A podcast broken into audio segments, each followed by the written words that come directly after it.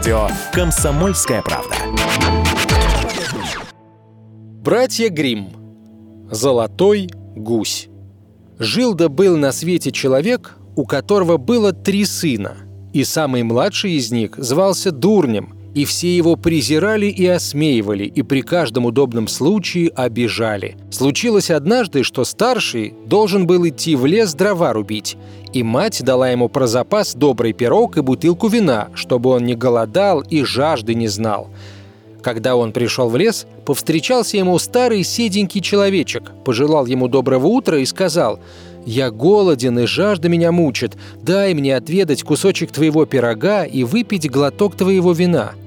Умный сын отвечал «Коли я дам тебе отведать своего пирога, да отхлебнуть своего вина, так мне и самому ничего не останется, проваливай!» И, не обращая на человечка внимания, пошел себе далее – когда же он стал обтесывать одно дерево, то вскоре ударил как-то топором мимо, да попал по своей же руке так неловко, что должен был уйти домой и перевязать свою руку. Так отплатил ему маленький седенький человечек за его скупость. Затем пошел второй сын в лес, и мать, точно так же, как старшему, дала и этому про запас пирог и бутылку вина – и ему тоже повстречался старенький, седенький человечек и стал у него просить кусочек пирога и глоток вина. Но и второй сын отвечал ему весьма разумно «То, что я тебе отдам, у меня убудет, проваливай!» И, не оглядываясь на человечка, пошел своей дорогой. И он был также за это наказан. Едва успел он сделать удар другой по дереву, как рубанул себе по ноге, да так, что его должны были снести домой на руках – Тогда сказал дурень, «Батюшка, дозволь мне разочек в лес сходить, дров порубить». «Что ты в этом смыслишь? Вот братья твои и поумнее тебя, до какого себе ущерба наделали, не ходи».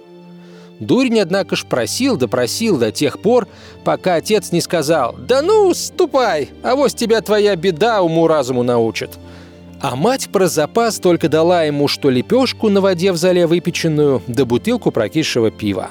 Пришел он в лес, и ему тоже повстречался старенький, седенький человечек и сказал, «Мне и есть, и пить хочется. Дай мне кусочек твоей лепешки и глоточек твоего питья».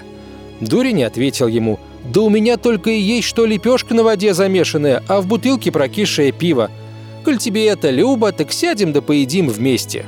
Вот и уселись они, и каково же было удивление дурня, когда он полез за пазуху за своей лепешкою, а вынул отличный пирог, откупорил бутылку, а в бутылке вместо прокисшего пива оказалось доброе вино.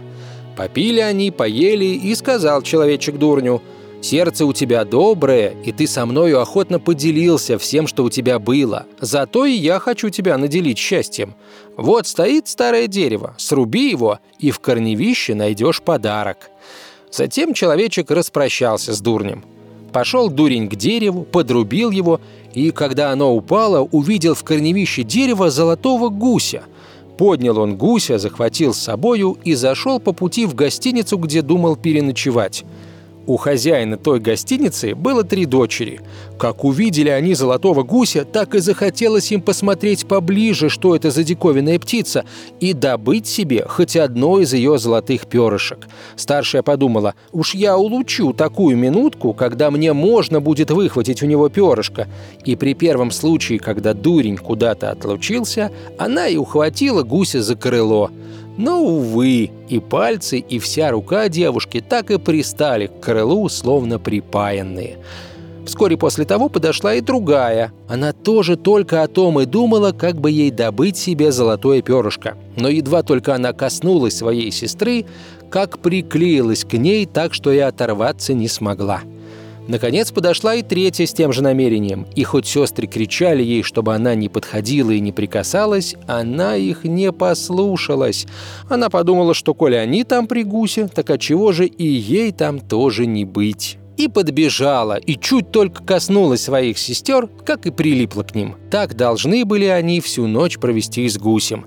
На другое утро дурень подхватил гуся под мышку и пошел своей дорогою, немало не тревожась о том, что вслед за гусем волоклись и три девушки, которые гусю приклеились. Среди поля на дороге повстречался им пастор. И когда увидел это странное шествие, то сказал «Да постыдитесь же, дрянные девчонки! Как вам несовестно бежать следом за этим молодым парнем! Разве так-то водится?» При этом он схватил младшую за руку и хотел отдернуть, но едва он коснулся ее, так и прилип к ее руке и сам был вынужден бежать за тремя девушками. Немного спустя повстречался им причетник и не без удивления увидел господина пастора, который плелся следом за девушками. Он тотчас крикнул «Э, господин пастор, куда это вы так поспешно изволите шествовать? Не забудьте, что нам с вами еще придется крестить сегодня». И он тоже подбежал к пастору и ухватил было его за рукав, но так и прилип к рукаву. Когда они все пятеро плелись таким образом вслед за гусем, повстречались им еще два мужика, которые возвращались с поля с заступами на плече. Пастор подозвал их и попросил как-нибудь освободить его и причетника из этой связки. Но едва только те коснулись причетника, как и они пристали к связке, и таким образом их уже бежало семеро за дурнем и его гусем. Так пришли они путем дорогою в город, где правил король, у которого дочь была такая задумчивая, что ее никто ничем рассмешить не мог. Вот и издал король указ, по которому тот, кому удалось бы рассмешить королевскую дочь, должен был и жениться на ней – Дурень, прослышав о таком указе, тотчас пошел со своим гусем и всей свитой к королевской дочке.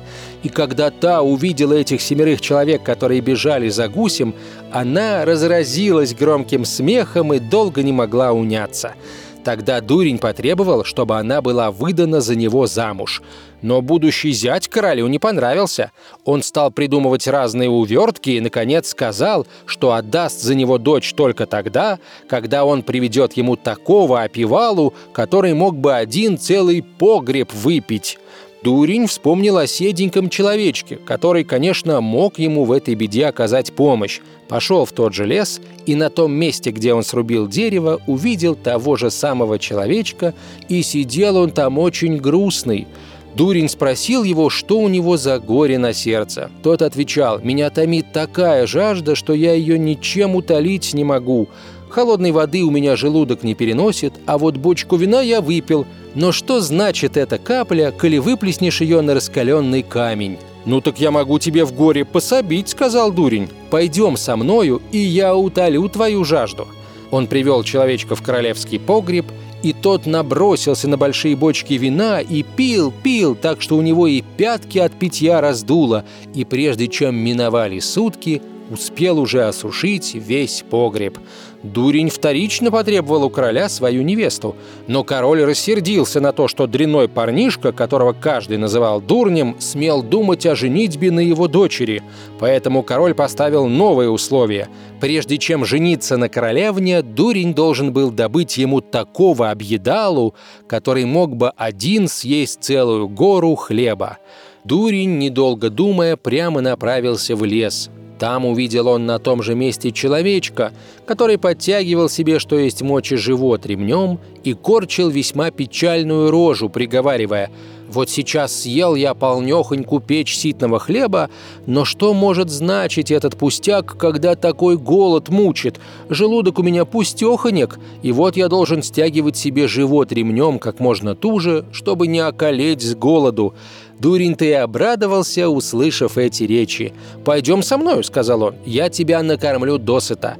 Он повел человечка ко двору короля, который велел свести всю муку со своего королевства и приказал испечь из той муки огромную хлебную гору. Но лесной человек, как пристал к той горе, принялся есть, и горы в один день как не бывало. Тогда Дури не в третий раз стал требовать у короля свою невесту. А король еще раз постарался увильнуть и потребовал, чтобы дурень добыл такой корабль, который на воде и на земле может одинаково двигаться. «Как только ты ко мне на том корабле приплывешь, — сказал король, — так тотчас и выдам за тебя мою дочь замуж». Дурень примехонько прошел в лес, увидел сидящего там седенького человечка, с которым он поделился свою лепешкой, и тот сказал ему, «Я за тебя и ел, и пил, я же дам тебе и такой корабль, какой тебе нужен. Все это я делаю потому, что ты был ко мне жалостливым и сострадательным. Тут и дал он ему такой корабль, который и по земле, и по воде мог одинаково ходить. И когда король тот корабль увидел, Он уж не мог дурню доли отказывать в руке своей дочери. Свадьба была сыграна торжественно, а по смерти короля дурень наследовал все его королевство и долгое время жил со своей супругою в довольстве и согласии. День сказок. На радио «Комсомольская правда».